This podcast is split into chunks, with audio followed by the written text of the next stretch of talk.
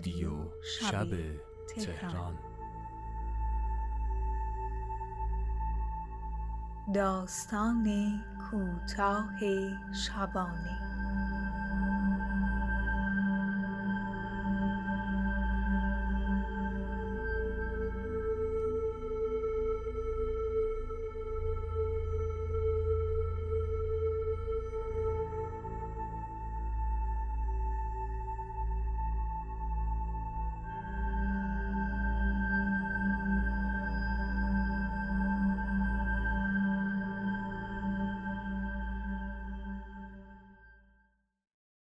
سلام به شما. من علی جعفری هستم و شما شنونده رادیو شب تهران هستید. این سومین قسمت از مجموعه داستان کوتاه شبانه است که به شما تقدیم میشه. امیدوارم داستانهای قبلی این مجموعه رو شنیده باشید و حالا با سومین داستان همراه باشید. رادیو شب تهران رو می‌تونید روی پخش کننده های مختلف پادکست مثل CastBox یا شنوتو پیدا بکنید. و اگر که این مجموعه رو دوست دارید خیلی خوشحال میشم که لطف کنید و رادیو شب تهران رو به سایر دوستاتون معرفی بکنید. لینک این مجموعه رو براشون ارسال بکنید یا اونها رو تشویق بکنید که روی اپلیکیشن های پخش کننده پادکستشون رادیو شب تهران رو جستجو بکنن و اونها هم شنونده قصه باشن. بسیار باعث خوشحالی و افتخار خواهد بود که برای من دیدگاه و نقطه نظرتون رو راجع به این قصه و اصولا مجموعه های کوتاه شبانه بنویسید. بگید که چه قسمت هایی رو چه چیزهایی رو بیشتر میپسندید. اگر درباره نوع روایت قصه دیدگاه و نقطه نظری دارید حتما در بخش دیدگاه های پادکست اون رو ذکر بکنید. برای من بگید که چه نکته هایی رو بهتر می‌دونید که به کار برده بشه یا براتون پسندیده تر هستش. با سومین قصه همراه باشید که تصویر بزرگ نوشته دینو بودزاتی است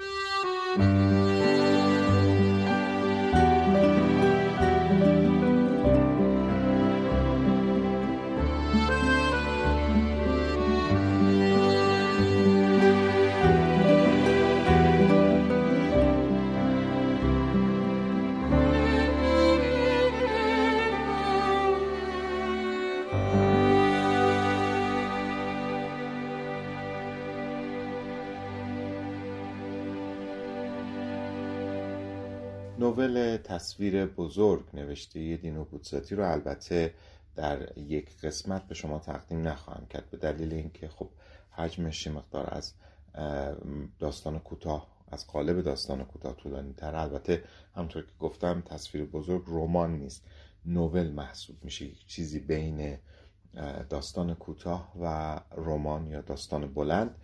به همین دلیل بیش از یک قسمت طول خواهد کشید روایت تصویر بزرگ. اما نوول تصویر بزرگ رو خیلی از کارشناسان و پژوهشگران حوزه ادبیات به ویژه ادبیات ایتالیایی به عنوان پیشقراول رمان علمی تخیلی در ادبیات ایتالیایی می‌دونن. خود دینو بوتزاتی هم نویسنده خاصی است نوشتهاش شکل خاصی داره و به نظر من تصویر بزرگ شاید به تعبیر یکی از خاصترین نوشته ها یا در واقع آثار دینو بودساتی باشه هرچند که معروف ترین اثر دینو بودساتی نیست. علاقمندان به ادبیات می‌دونند که معروف ترین اثر این نویسنده ایتالیایی رمان بیابان تاتار هاست برای ما رمان بیابان تاتارها البته یک خاصیت دیگر هم داره و دلیل دیگری هم معروف اونم این که در واقع فیلم سینمایی از روی این رمان ساخته شده. که فیلمبرداری اون در ارگ تاریخی بم در ایران اتفاق افتاده. شما درباره دینو بودزاتی می‌تونید با یک جستجوی خیلی کوتاه و ساده اینترنتی به اطلاعات زیادی چه به زبان فارسی چه به زبان انگلیسی و چه به زبان ایتالیایی دست پیدا بکنید. بنابراین اینجا قصدم معرفی دینو بودزاتی نیست. اما شاید درباره نوول تصویر بزرگ که حالا تا دقایق دیگه براتون خوندنش رو آغاز می‌کنم. لازم باشه که چند جمله بگم. تقریبا نیم قرن از نگارش این نوول میگذره. جهان در طول این نیم قرن پیشرفت های خیلی زیادی کرده تغییرات بسیار زیادی کرده و ما به لحاظ فناوری علم در واقع انفرماتیک و کامپیوتر و ساخت ربات قدم های بسیار بسیار بلندی رو برداشتیم. اما هنوز که هنوزه یک موضوع جزو آرزوهای انسان انسانی که زیاده خواهه و دلش می‌خواد که پا جای پای آفریدگار حتی بذاره وجود داره. و اون هم اینه که ما هنوز خیلی در زمینه پدید آوردن احساسات مصنوعی در واقع ماشین یا رباتی که قادر باشه علاوه بر اینکه به صورت مکانیکی کار انجام میده دارای نوعی از روح یا احساسات باشه خیلی موفق نبودیم. و هنوز برای ما این خیلی آرزوی بزرگیه که روزی ماشینی بسازیم که به نظر برسه دارای روحه و دارای احساساته. هرچند که گفتن همین جمله هم حتی خیلی خطرناک به نظر می‌رسه از این جهت که واقعا دنیایی که در اون ماشین ها ربات ها دارای روح و احساسات باشن قطعا دنیای خطرناکیه و همواره این ترس وجود داره که بتونن انان دنیا رو در اختیار بگیرن. خیلی از در واقع فیلم های تخیلی یا رمان های تخیلی هم بر همین مبنا نوشته شده. دینو بودساتی در نوول تصویر بزرگ به همین موضوع می‌پردازه به آفرینش ماشینی که بیش از هر چیزی صاحب روح و احساسات و تصویری بسیار بسیار دهشتناک از آنچه که پیش رو هستش ارائه می‌کنه. از همین رو اگرچه بسیاری از رمان‌های علمی تخیلی بعد از گذشت چند سال از حالت تخیلی خارج میشن و به واقعیت نزدیک میشن یا حتی تبدیل میشن ما همچنان درباره تصویر بزرگ می‌تونیم بگیم که داریم تخیل می‌کنیم. امیدوارم که از شنیدن این نوول نوول تصویر بزرگ لذت ببرین. فقط این نکته رو هم بگم که ترجمه تصویر بزرگ توسط بهمن فرزانه نازنین اتفاق افتاده این کتاب سال 1355 توسط انتشارات امیر کبیر منتشر شده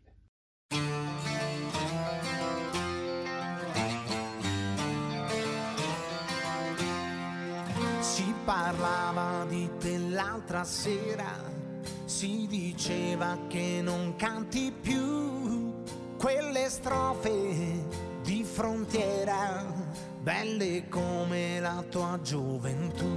تصویر بزرگ نویسنده دینو بوتزاتی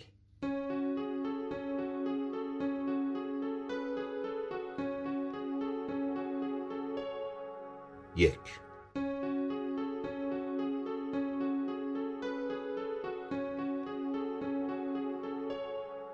در ماه آوریل سال 1972 پروفسور آرمان ایزمانی چهل و سه ساله پروفسور الکترونیک در دانشگاهی که ما به اسم X میشناسیمش مردی کوتاه قد و چاق خوش اخلاق اما کمی ترسو از طرف وزارت دفاع نامه‌ای دریافت کرد که ازش دعوت می‌شد تا با سرهنگ جاکوینتو مدیر کل اداره اطلاعات وزارتخانه تماس بگیره. دعوت جنبه فوری داشت. ایزمانی که از بالا دستهای خودش میترسید و نسبت به اونها عقده حقارت داشت بدون اینکه بتونه در مورد ماهیت این ملاقات کوچکترین حدسی بزنه همون روز خودش رو با عجله به وزارتخونه رسوند. اون هرگز به وزارتخانه پا نذاشته بود. با حالت مضطرب همیشگی خودش سرش رو به داخل اتاق انتظار کرد. بلافاصله نگهبانی که یونیفرم نظامی به تن داشت جلوش سبز شد و دلیل مراجعه اون رو پرسید. او نامه رو نشون داد. لباس ایزمانی نامرتب و نامناسب و حرکاتش چندان خوشایند نبود. به نظر آدم مشکوکی می رسید با نگاهی سریع به نامه مثل اینکه جادو شده باشه یک مرتبه تبدیل به موجود دیگه ای شد. از ایزمانی معذرت خواست و ازش تقاضا کرد لحظه ای در انتظار بمونه. با عجله خودش رو به اتاق دیگری در اون نزدیکی رسوند. یک نفر که درجه صدفان دومی داشت وارد شده ازش تقاضا کرد نامه رو ببینه. نامه رو خوند لبخند حاکی از شرمی به لب آورد و با احترامی آشکار از ایزمانی خواست که همراه او بره. ایزمانی که کمی گیج شده بود از خودش سوال کرد مگه تو این نامه چه چیز عجیبی نوشته شده؟ چرا به محض اینکه اون رو می‌بینن با من یه جوری رفتار می‌کنن که با گردن کلفت های اداره رفتار می‌کنن؟ در حالی که به نظرش نامه صرفا یک نامه اداری بود.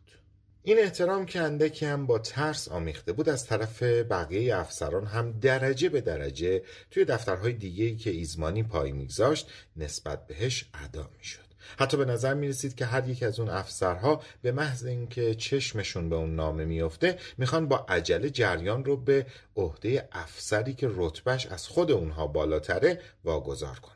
درست مثل اینکه ایزمانی شخصیتیه که بایستی تمام احترامات لازمه رو نسبت بهش انجام داد. شخصیتی عالی مقام و حتی کمی خطرناک.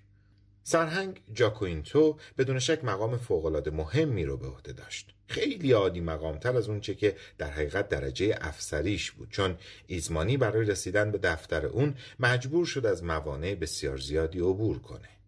جاکوینتو که در حدود پنجاه سال از سنش میگذشت و لباس شخصی به تن کرده بود او رو با خوشرویی و احترام پذیرفت. گفت که عجله ایزمانی در مورد معرفی خودش به هیچ وجه لزومی نداشته و این فوریت نامه صرفا نحوه کار اداری اونه.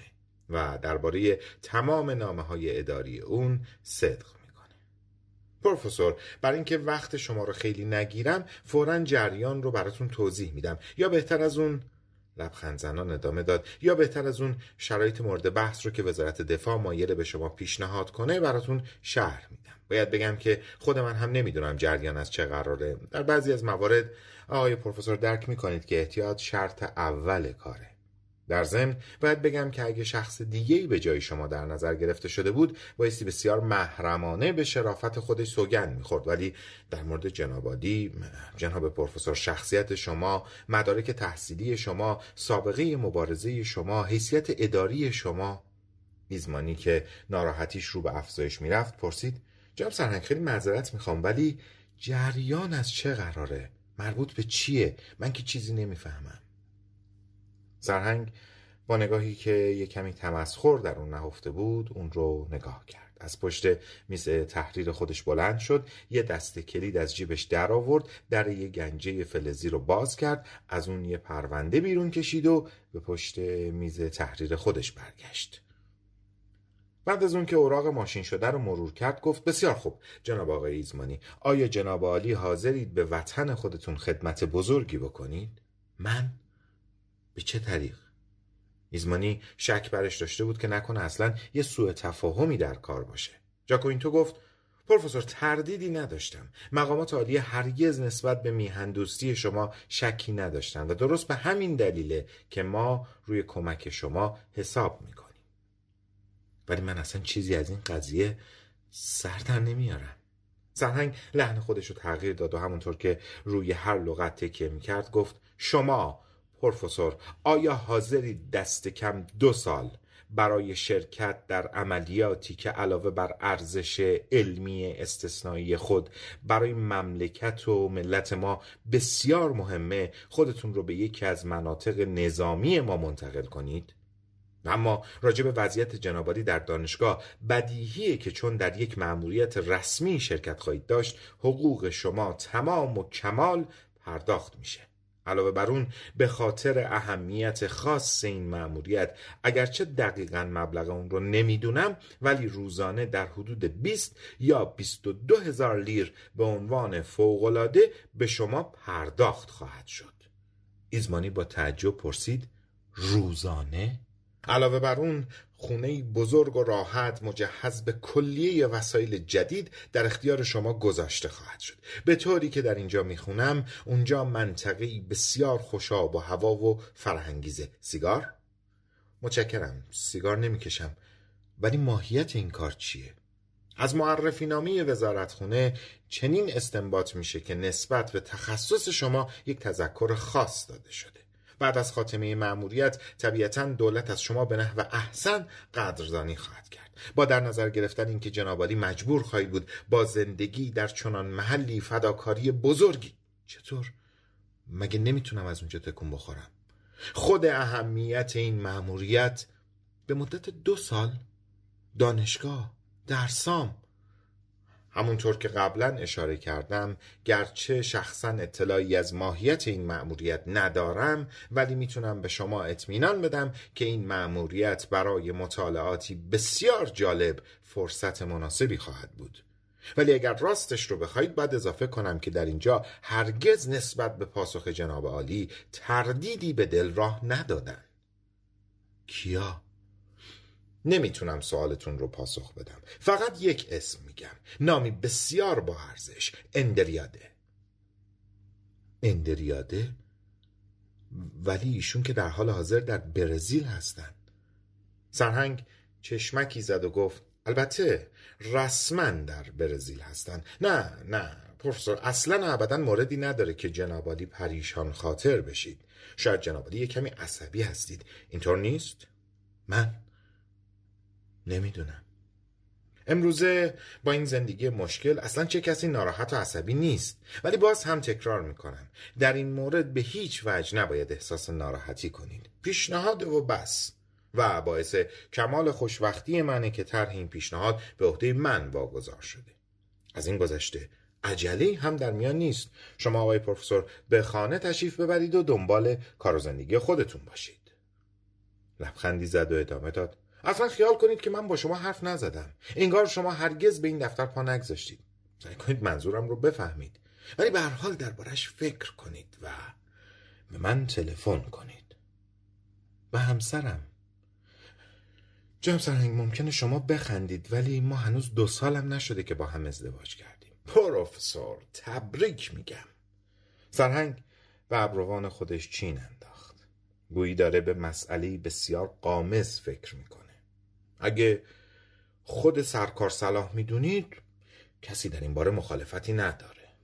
آخه همسر من آدم بسیار ساده ایه خیلی ساده دله. خطری نیست که علاوه بر این اون هرگز در مطالعات من دخالتی نکرده. چه بهتر و خندید. جناب سرهنگ قبل از بفرمایید بفرمایید. قبل از تصمیم نهایی چه مثبت باشه چه منفی آیا نمی‌تونم آها منظورتون اینه که اطلاعات بیشتری در این باره کسب کنید. درست همینو می‌خواستم بگم. برای دو سال همه چیزو ترک کردن بدون اینکه حتی بدونم دارم چه مأموریتی میرم. پروفسور نکته مهم درست در همین جاست باید صبر و حوصله به خرج بدید. حاضرم قسم بخورم که بیش از اون چه که به شما گفتم اطلاعی از این جریان ندارم. بهتر بگم گرچه ممکنه شما باور نکنید ولی در تمام وزارتخانه حتی یک نفر هم پیدا نخواهید کرد که دقیقا ماهیت مأموریت شما رو بدونه و بگه. می‌فهمید؟ شاید حتی فرمانده کل ارتش همون رو ندونه. می‌دونم که عجیب به نظر می‌رسه. شما می‌دونید که گاهی اوقات دستگاه عملیات محرمانه ارتش در حفظ اسرار نظامی مبالغه می‌کنه. وظیفه ما حفاظت از این راز نظامیه. رازی که در اون نهفته است. در این صورت نباید برامون اهمیت داشته باشه که ولی شما به هر حال وقت کافی خواهید داشت تا ازش مطلع بشید. وقت کافی خواهید داشت. در مدت دو سال حتما. معذرت می‌خوام. در این صورت چطور تونستید منو انتخاب کنید ما؟ ما شما رو انتخاب نکردیم. پیشنهاد انتخاب شما از طرف خود اون منطقه به عمل اومده.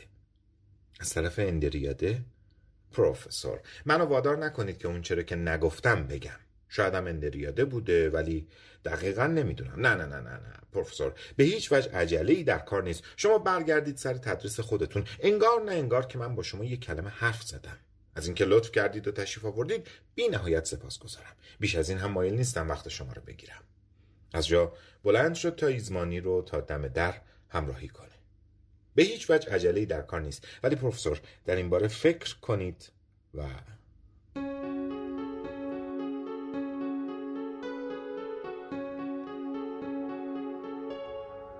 دو.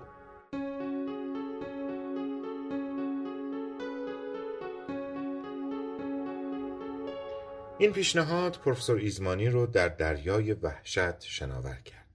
اگه قرار بود از اراده خودش که اون رو به سوی آرامش سوق می‌داد پیروی کنه اگه می‌خواست قاعده هرچه پیش آید رو حفظ کنه پیروی از یک گذران بدون حادثه و بدون جنبش اون وقت بایستی بلافاصله جواب منفی می‌داد.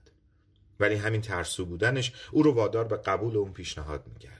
گرچه مردی بی نهایت با شرف و صدیق بود گرچه تصور دو سال زندگی در یه محل مرموز کاری که شاید چندان هم مطابق میلش نبود تحت فشار اون راز قرار گرفتن بودن در یک جمع ناشناس. چون اندریاده اون فیزیکدان معروف فقط یکی دو بار اونو توی کنگره ها ملاقات کرده بود اون رو سخت به وحشت مینداخت ولی از طرفی هم شانه خالی کردن از زیر وظیفه وجدانی یک ایتالیایی و یک دانشمند براش خیلی مشکل بود. پیروزی اون هم در جنگ به خاطر بیاعتنایی به خطر نبود بلکه ترس از این بود که مبادا نتونه وظیفه ای رو که بهش محول کرده بودن به نحو حسن انجام بده و مبادا که اونو بزدل بخونن و در نتیجه شایستگی اطمینانی رو که سربازانش نسبت بهش داشتن نداشته باشه که لایق درجه افسری خودش نباشه. بتونه با قدرت فوقالعاده معنوی بر وحشت مادی خودش پیروز بشه. وحشت جسمانی وحشت از آتش دشمن از زخمی شدن از مرگ. حالا یه بار دیگه خودش رو توی همچین وضعیتی پیدا می‌کرد. به خونه دوید تا با همسر خودش درد دل کنه. الیزا همسرش 15 سال ازش کوچیکتر بود. با این حال در روبرو شدن با مشکلات زندگی خیلی قوی تر از اون بود.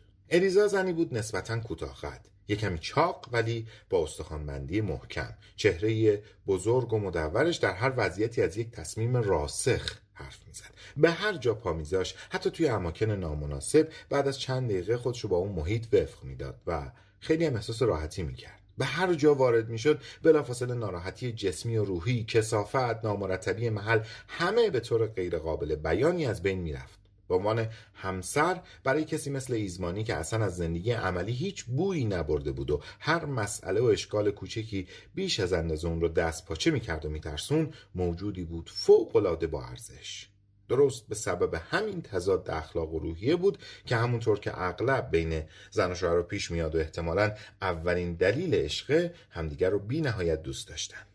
مثلا اینکه الیزا فقط دبیرستان رو تموم کرده بود و اصلا و ابدا از مطالعات و تحقیقات شوهرش چیزی نمی‌فهمید هم توی سعادت زندگی زناشویی اونها خیلی دخیل بود. گرچه الیزا شوهر خودش رو یک نابغه می‌دونست ولی به شغل و کارش هیچ اهمیتی نشون نمی‌داد. تنها دخالت او در این جریان این بود که نظر شوهرش تا دیر وقت بیدار بمونه و کار کنه. ایزمانی هنوز به اتاق وارد نشده بود که همسرش پیشبند بسته و یه قاشق در دست جلوش سبز شد و انگشت سبابه خودش رو رو به پیشونی شوهرش گرفت. حرف نزن. می‌دونم چی می‌خوای بگی. حتما یه شغل جدید بهت پیشنهاد کردن. از کجا فهمیدی؟ یا کافی قیافت رو ببینم تا همه چیز رو بفهمم درست قیافه ناپل رو پیدا کردی که داره به جزیره سنت هلن حرکت می‌کنه کی به تو گفت؟ چی رو؟ راجب سنت هلن سایه ای از روی لبخند الیزا گذشت قراره بری سنت هلن؟ نمی‌دونم یه جایی درست مثل سنت هلن ولی در این باره با کسی حرفی نزن اگه کسی موضوع رو بفهمه ممکنه باعث درد سرمون بشه با حرکتی ناگهانی برگشت. در رو که پشت سر خودش بسته بود باز کرد. از لابلای پلکان یه نظری به پایین انداخت. داری چیکار می‌کنی? به نظرم رسید صدای پا شنیدم. خب من چی میشه؟ نمی‌خوام هیچ کس صدامونو بشنوه. الیزا خنده رو سر داد و گفت آرمانو داری منو میترسونی. پس جریان راستی راستی خیلی جدیه. بیا اینجا بیا توی آشپزخونه جریان از اول برام تعریف کن. مطمئن باش که در اینجا هیچ کس حرفمون رو نمیشنوه. ایزمانی که افکارش آشفته و به هم ریخته بود با اشکال زیاد جریان ملاقات خودش رو با جاکوینتو براش تعریف کرد. و تو هم قبول کردی نه؟ چرا اینجوری خیال می‌کنی؟ مرد من مرد من. مگه ممکنه قبول نکرده باشی؟ ایزمانی از اونجایی که هرگز به مادیات اهمیتی نمی‌داد با ناراحتی گفت برای حقوقی که به من میدن اینو میگی؟ حقوق چه ارزشی داره؟ وظیفه مأموریت عشق به وطن. آخ که چقدر خوب تونستن نقطه ضعف تو رو پیدا کنن و درست روش انگوش بذارن. چقدر خوب تو رو شناختن. یه وقت فکر نکنی که دارم سرزنشت می‌کنم و خنده رو سر ما 600 هزار لیرم اضافه بر حقوق ثابت. ایزمانی که انگار از هر بابت خیالش راحت شده باشه نشست و گفت به همین سرعت حسابش کردی؟ هرگز خواب یه همچی پولی هم نمی‌دیدی. از همین حالا دارم قیافه همکاراتو می‌بینم که از حسادت صورتشون زرد شده. ولی چه شغلیه؟ یه دستگاه اتمیه. دربارش هیچی به من نگفتن. اگه اینقدر محرمان است حتما بمب اتمه. ولی آخه تو تو از اینجور چیزا چیزی سرت میشه؟ به نظر من که رشته تو نیست. هیچی نمی‌دونم. هیچ الیزا یه کمی در فکر فرو رفت و گفت درسته. تو فیزیکدان نیستی. ولی اگه مخصوصا تو رو انتخاب کردن این دلیل نشد که حتی توی دستگاه عظیم اتمی به خصوص اگه در مراحل ابتدایی پروژه باشه ممکنه به یه نفر مثل من احتیاج بشه. یه نفر مثل من که متخصص پس یه دستگاه اتمیه. و چه وقت؟ چه وقت چی؟ کی حرکت می‌کنیم؟ نمی‌دونم. هنوز قبول نکردم. ولی قبول می‌کنی. حتما قبول می‌کنی. شاید فقط در یه صورت قبول نکنی. در چه صورتی؟ که مجبور بشی تنها اونجا بری و من همرات نیام. و لبخندی زد. ایزمانی گفت اینجوری که میگن جای خیلی قشنگیه.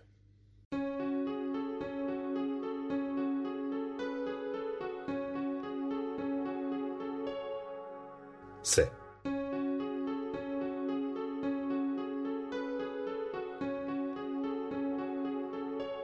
ایزمانی و همسرش در اوایل ماه جوان سوار یکی از اتومبیل‌های وزارت دفاع به طرف منطقه نظامی شماره 36 حرکت کردند. سربازی اتومبیل رو می‌روند و سروان وسترو از طرف ستاد کل ارتش اونها را همراهی می‌کرد. در حدود 35 سال داشت. کله تاسی داشت و چشای کوچیکش نگاه نافذ و تیزبینی داشت. موقع حرکت ایزمانی و همسرش می‌دونستند که باید به دره تکس رودا برسن. یه منطقه ییلاقی معروف که الیزا سالها پیش قبل از ازدواج خودش به اونجا سفر کرده بود. بیش از اینم هیچ چیزی نمی‌دونستن. در شمال دره تکسرودا یک سلسله کوه بلند سر به آسمون کشیده بود. شاید مقصد اونها در اون بالا در گوشه دور افتاده پنهون بین صخره یا توی وسط جنگل و در منطقه آلپی بود که ساکنینش اونو به جای دیگه منتقل کرده بودن و اونجا رو تبدیل به یک پادگاه نظامی کرده خانم ایزمانی می‌پرسید جب سروان دقیقا ما رو دارید کجا می‌برید؟ سروان بسرو آهسته حرف می‌زد. مثل اینکه کلمات رو یکی یکی از روی احتیاط انتخاب می‌کنه تا مبادا از سر بی احتیاطی یه کلمه بیجا از دهنش بیرون بپره. ورقه ماشین شده رو بدون اینکه به دستش بده نشونش داد و گفت خانم در اینجا ساعت مقرر شده سفر نوشته شده. امشب در کرا توقف می‌کنیم. و فردا صبح ساعت هشت و نیم دوباره راه میافتیم. از یک جاده شوسه تا سان آگوستینو پیش میریم. در اینجا یک جاده نظامی وجود داره. من وظیفه و افتخار این رو دارم که تا جلوی منطقه ممنوع شما رو همراهی کنم. در اونجا مسئولیت من به پایان می‌رسه. اتومبیل دیگری میاد و شما رو می‌بره. جب سروان شما خودتون هرگز اونجا رفتید؟ کجا؟ به منطقه نظامی شماره 36 نه خیر خانم هرگز اونجا نرفتم. می‌دونید اونجا چی کار دارن می‌کنن؟ یه دستگاه اتمی می‌سازن؟ سروان با لحنی دو پهلو جواب داد. یه دستگاه اتمی؟ تصور می‌کنم برای پروفسور خیلی جالب باشه. ولی جناب سروان من داشتم از شما سوال می‌کردم که از من؟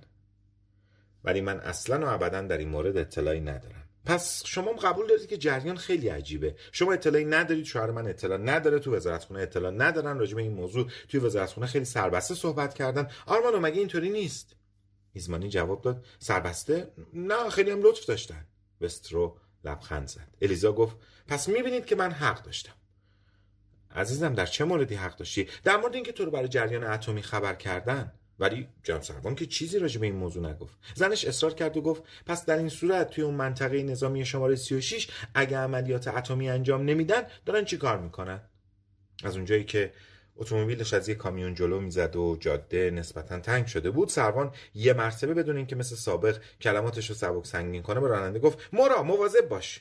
ولی دست باچه شدنش البته موردی نداشت چون سبقت گرفتن آزاد بود و از روبرو هم هیچ ماشینی نمیومد الیزا ادامه داد داشتم می‌گفتم بله. داشتم می‌گفتم که اگه جریانات اتمی در بین نباشه پس اونجا که داریم میریم چیکار می‌کنن؟ چرا دربارش چیزی به ما نمیگن؟ حتی اگر هم اسرار ارتشی در بین باشه می‌تونستیم بدون اینکه خودمون به اونجا بریم شما به یه دستگاه اتمی اشاره کردیم اشاره نکردم. فقط داشتم ازتون سوال می‌کردم. جواب به سختی از دهن سروان بسترو در اومد. خانم به نظر من تا وقتی به اون محل نرسیدید باید یکم صبر و حوصله به خرج بدید. باور کنید که من نمی‌تونم به سوالای شما جواب بدم. ولی جواب منو می‌دونین. اینجور نیست؟ خانم به شما گفتم که هرگز به اونجا پا نذاشتم. یعنی حتی نمی‌دونین که جریان از چه قراره؟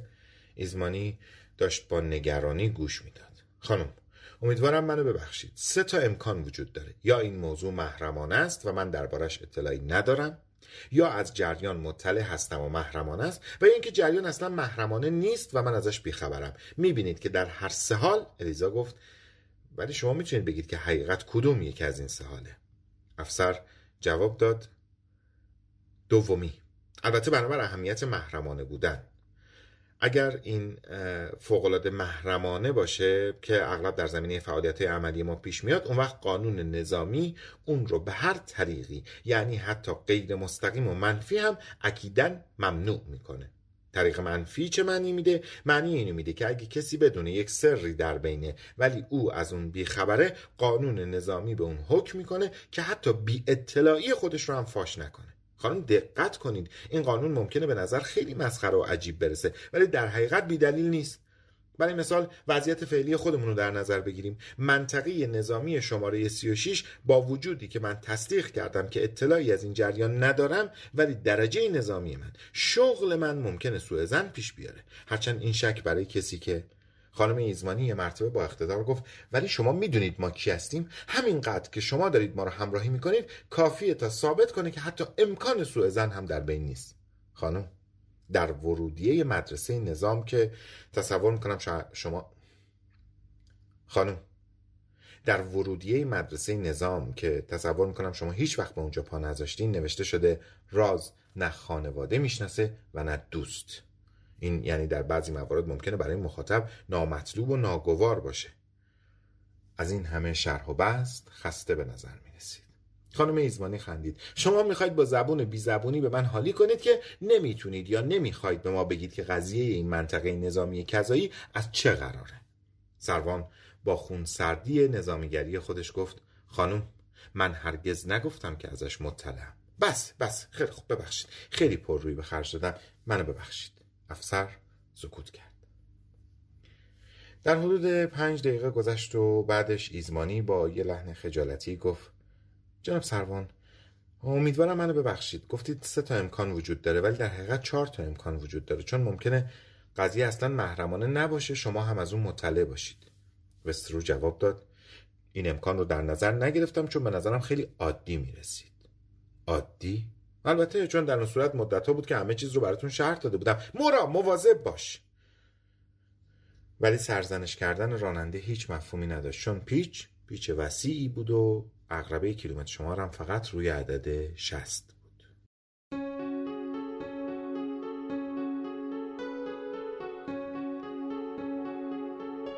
چهار.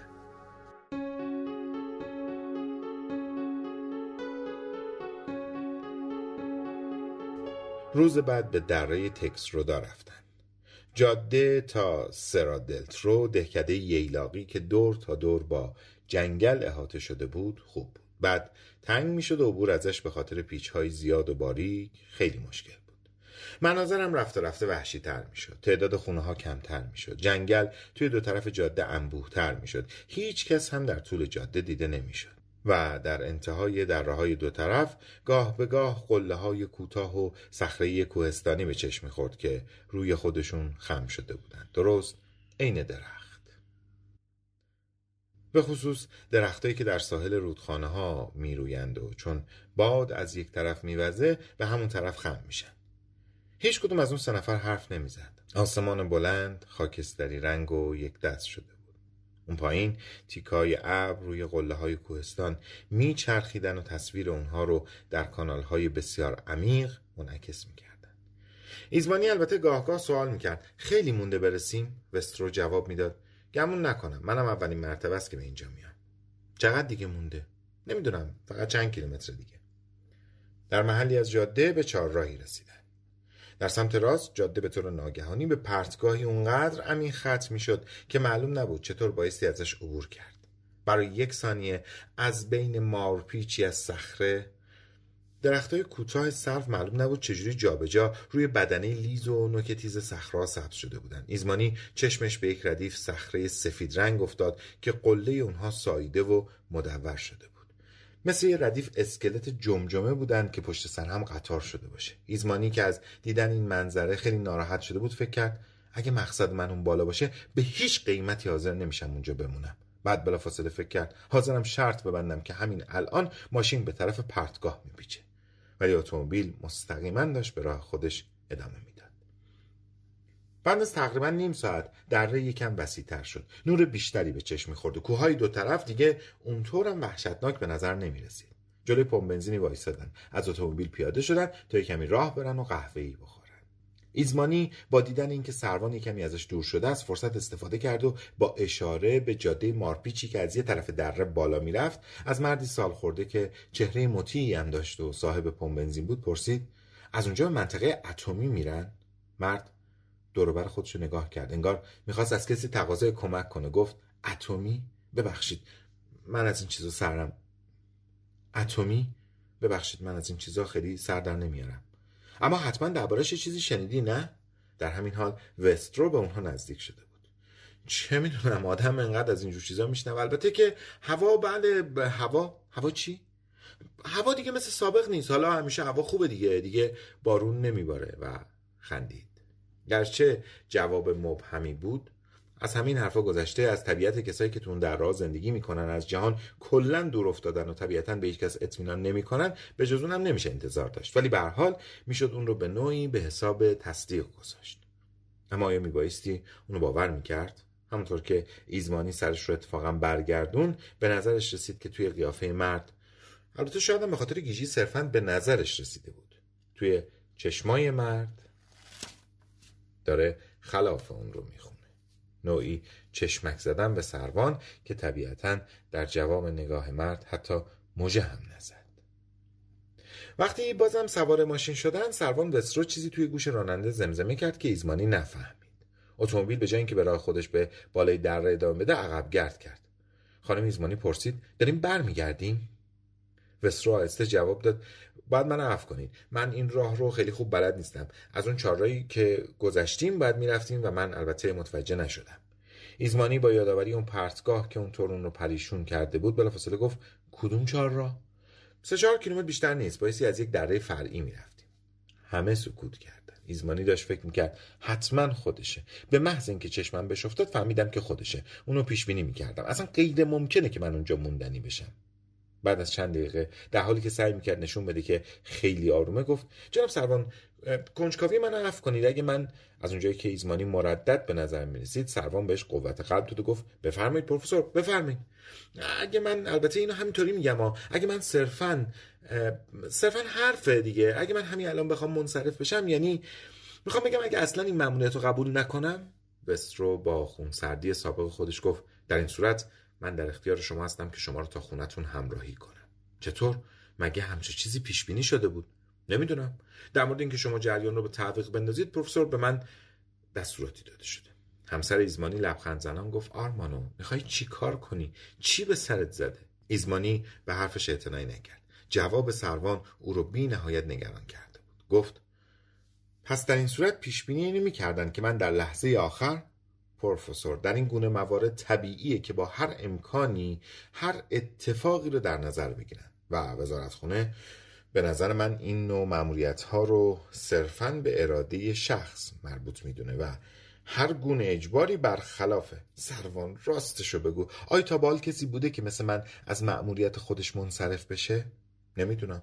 گمان نمی‌کنم. لاقل من یه همچی چیزی نشنیدم. بازم تکرار می‌کنم که من اولین مرتبه است که به این حوالی میام.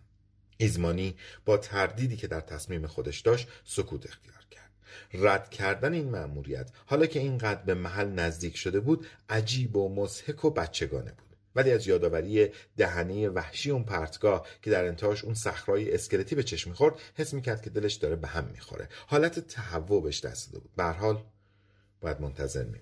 همونجور که پیش بینی کرده بود ماشین درست توی نزدیکی اون دهنه وحشت انگیز آهسته کرد. ایزمانی پرسید باید از اونجا بریم؟ وسترو جواب داد نخیر باید از جهت مخالف بریم. و به راه دیگه اشاره کرد. ایزمانی و همسرش نگاه خودشون رو به سمت راست چرخوندن. توی گوشه جاده اصلی یه پل روی رودخونه به چشم می‌خورد. بهتر بگیم که روی های سفید رودخونه چون آب رودخونه خیلی کم بود که توی داخل دره به یه جاده دیگه منتهی می‌شد. برخلاف دهنه پرتگاه که به طور ناگهانی در برابر چشم باز می‌شد این دره وسیع مملو و سبززار و دلنواز بود. جنگل و سبززارها نامرتب بودن و پستی بلندی داشتن. توی انتهای این منظره شاعرانه هم دامنه کوهستان دیده می‌شد. شاید به خاطر منظره قله های متفاوتش بود. شاید هم به خاطر نور زیبایی بود که از آسمان به این منظره میتابید. نوری که ابرا رو کنار زده بود و هوا رو درخشان کرده بود. ایزمانی این مرتبه به هیچ وجه از این منظره بدش نیومد.